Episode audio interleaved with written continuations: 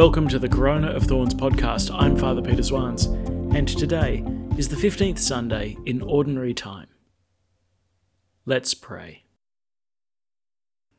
In the name of the Father, and of the Son, and of the Holy Spirit.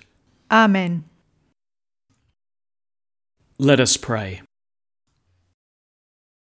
O God, who show the light of your truth to those who go astray, so that they may return to the right path, give all who for the faith they profess are accounted Christians the grace to reject whatever is contrary to the name of Christ, and to strive after all that does it honour. Through our Lord Jesus Christ, your Son, who lives and reigns with you in the unity of the Holy Spirit, God, for ever and ever. Amen. A reading from the prophet Amos. Amaziah, the priest of Bethel, said to Amos, "Go away, seer. Get back to the land of Judah. Earn your bread there. Do your prophesying there. We want no more prophesying in Bethel. This is the royal sanctuary, the national temple. I was no prophet, neither did I belong to any of the brotherhood of prophets," Amos replied to Amaziah. "I was a shepherd, and looked after sycamores. But it was the Lord who took me from herding the flock, and the Lord who said, 'Go, prophesy to my people Israel.'" The word of the Lord. Thanks be to God. Lord, show us your mercy and love, and grant us your salvation. Lord, show us your mercy and love, and grant us your salvation. I will hear what the Lord God has to say, a voice that speaks of peace. Peace for his people. His help is near for those who fear him, and his glory will dwell in our land. Lord, show us your mercy and love, and grant us your salvation. Mercy and faithfulness have met, justice and peace have embraced. Faithfulness shall spring from the earth, and justice look down from heaven. Lord, show us your mercy and love, and grant us your salvation. The Lord will make us prosper, and our earth shall yield its fruit. Justice shall march before him, and peace shall follow his steps. Lord, show us your mercy and love, and grant us your salvation. A reading from the letter of Saint Paul to the Ephesians. Blessed be God the Father of our Lord Jesus Christ, who has blessed us with all the spiritual blessings of heaven in Christ.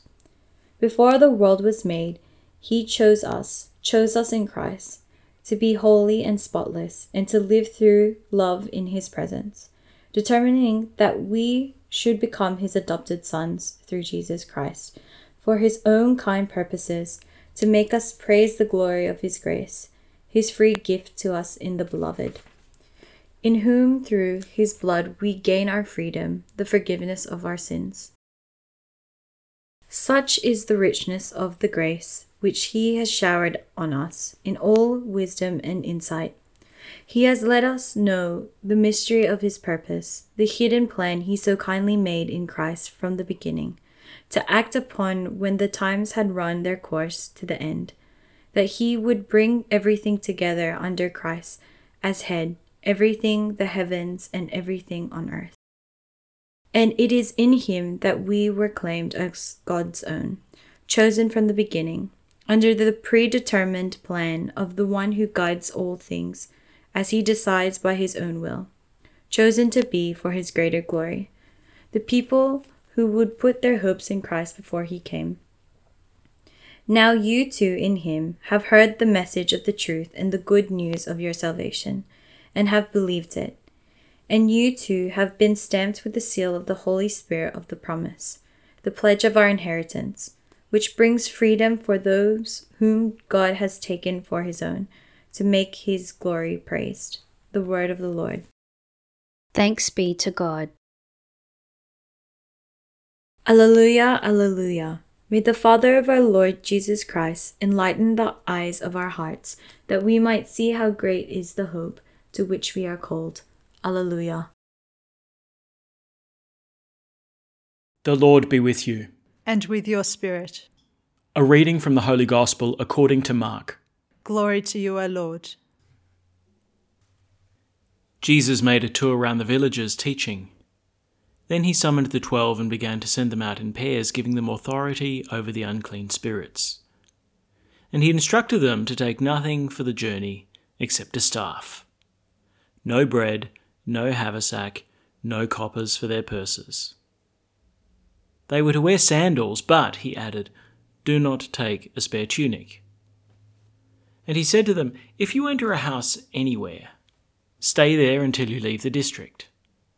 And if any place does not welcome you and people refuse to listen to you, as you walk away, shake off the dust from under your feet as a sign to them. So they set off to preach repentance. And they cast out many devils, and anointed many sick people with oil, and cured them. The Gospel of the Lord.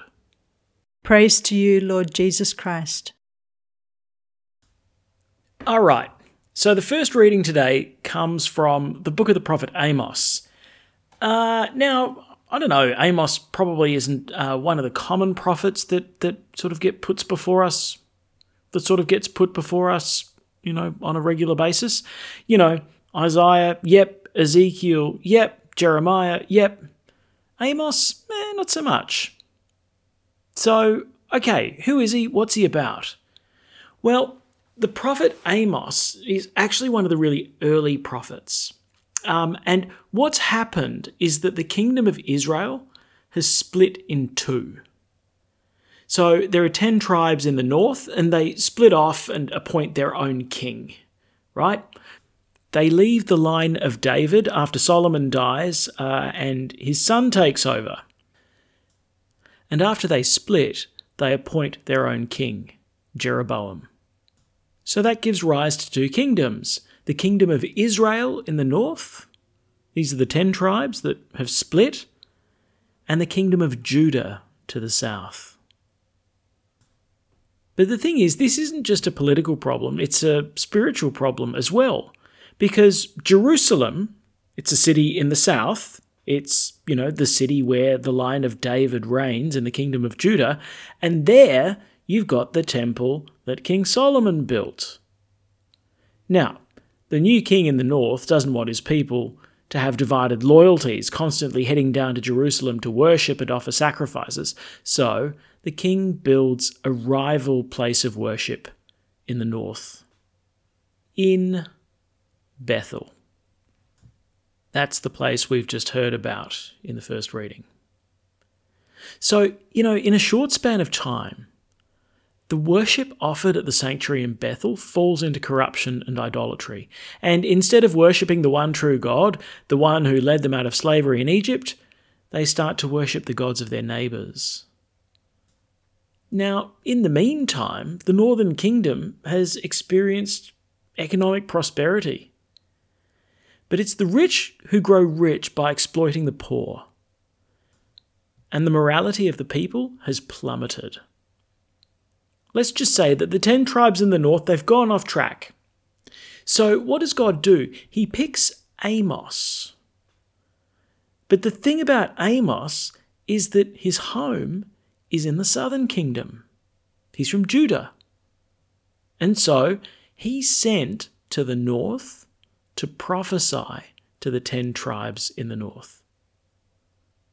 Now, he's a brave guy, right? Because he goes up to the north and starts condemning the king and the ruling classes for their injustice and their immorality and their idolatry. In fact, the first reading that we've heard today is Amos prophesying in the very sanctuary that was built to rival the temple in Jerusalem. So, needless to say, he's causing a bit of a kerfuffle. And one of the priests of the sanctuary, Amaziah, comes out to stop Amos speaking. And he's not exactly polite here either. He basically insists that Amos shuts his mouth. He calls Amos a foreigner, tells him to go back to the southern kingdom where he came from, and he says, you want to prophesy? Fine, go and do it in your own country. We want no more prophesying in Bethel. This is the royal sanctuary, the national temple. And you can hear the kind of like twist of the knife that comes in when he says this is the royal sanctuary. In other words, this is the place of the king. Now, not the king of the Davidic line. He says this is the national temple, but not the temple that Solomon built. Basically, Amos, you don't belong here. Now, Amos's response to Amaziah is brilliant. He starts by telling the people that, in fact, he's not a prophet by trade. He's not a member of the professional prophet class. He's really just a simple shepherd. You know, some bloke who farms sycamore trees. So how did Amos the shepherd farmer end up in the sanctuary in Bethel condemning the king of the north? Well, we hear, it's the Lord who took me from herding the flock, and the Lord who said, go prophesy to my people Israel. A simple man, maybe an uneducated man, sent to the royal temple in the north to go and to read the riot act to the king and the people who'd strayed from worshipping the true God and who'd become idolatrous. And if you read the rest of the book of Amos, you'll see that he really gives them both barrels. He lets them have it. So maybe Amos reveals to us something of the mystery of God's will. Why on earth did God choose Amos? Of all the people, he chose this lowly and foreign shepherd to proclaim his word to the most powerful and educated people in the north. And it's interesting too that when Amaziah questions Amos's credentials, Amos actually embraces his lowliness. When Amaziah says, who the heck do you think you are prophesying in this temple? You know, Amos basically says, I know, right? I'm just a nobody from down south.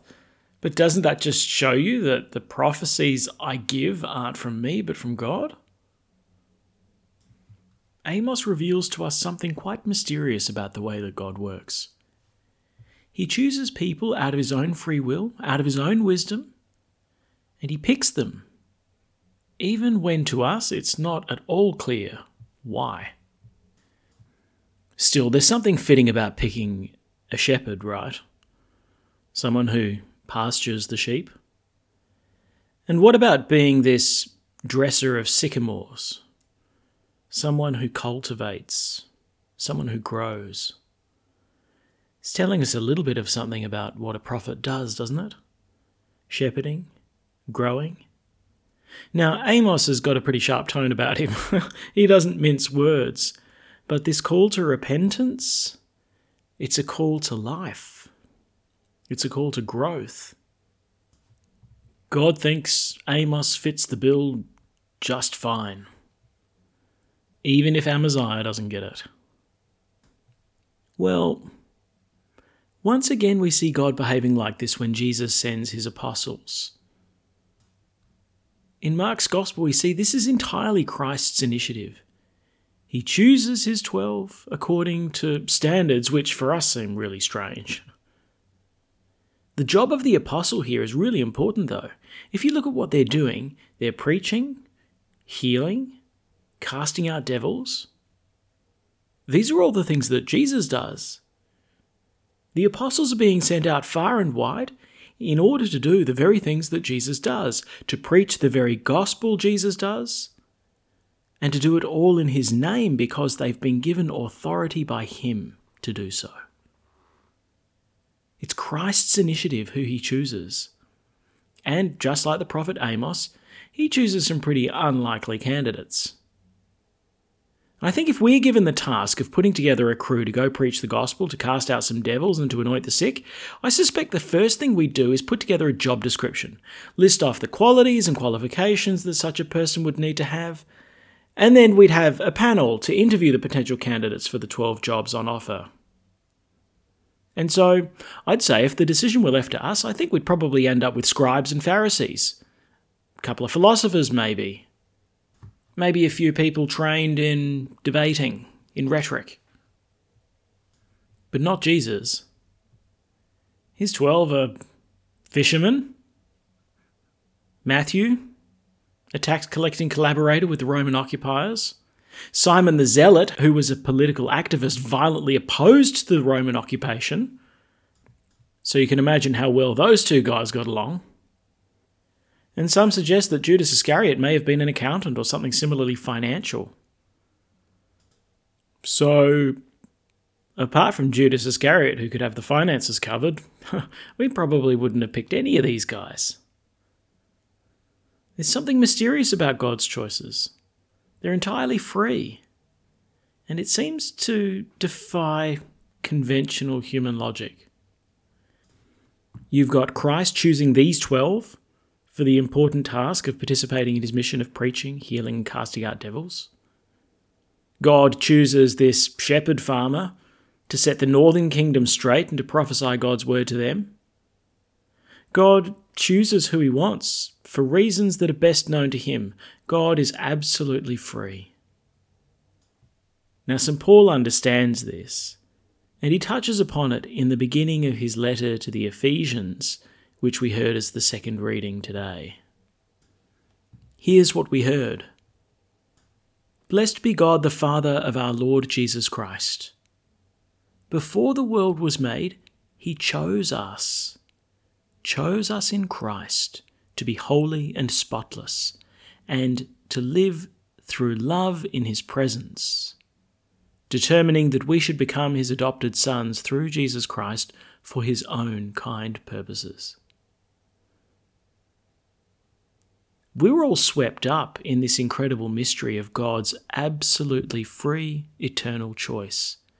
Before the world was made, God chose us. He chose us to know Christ Jesus, to be baptized and become a member of his body, the church. He gave us grace so that we would become sons and daughters of God. And as much as the prophet Amos, as much as the 12 apostles, we have all been chosen. But I think sometimes we can get the wrong end of it. The temptation is to think that going to Mass and worshipping God, that, that's all our own initiative. After all, I was the one who chose to leave my warm home, brave the cold, and to go to church. So really, it's maybe God who should be grateful to me. Nope. It's God's initiative. It's the choice of the Father. He chose us. He chose us in Christ to be holy and spotless, and to live through love in his presence. And so, our eternal gratitude goes to the Father. But notice something important about when God chooses someone, whether it's Amos or the 12 or whoever. He chooses them not only for their sakes, but for the sake of others. When God chooses, it's for a mission. God calls, blesses, and then he sends. As Christians, we're blessed to be called by God. But that means also that we must be attentive to where he sends us. And that means then that the fundamental attitude of the Christian is to listen to the voice of God, and then to do what he commands. To come to the Lord, listen, and then be sent by him. That's the foundation of what it means to be Christian. It's to be called first, to listen to Christ for when, and to listen to Christ for where we're sent. So Amos was called and then sent to the north to box the king around the ears. But it might not always be quite so ground shaking. Now, for me, I received my marching orders in a pretty dramatic way when Christ called me and sent me to be a priest. Many others are called and sent to be religious brothers and sisters. Still others are called and sent to be married and to proclaim the gospel to their children. At heart, though, we are Christians, and we're on a mission because we know that we've been called by God, not only for our own sake, but for the sake of others. And so, we're on a mission. because having been called, we know that God therefore also has sent us. So, let's be doubly attentive to the voice of the Lord, because the fundamental attitude is to listen for the voice of God and to go when He sends us. Thanks for praying with us, and may God bless you abundantly, so that this day may give glory to God the Father.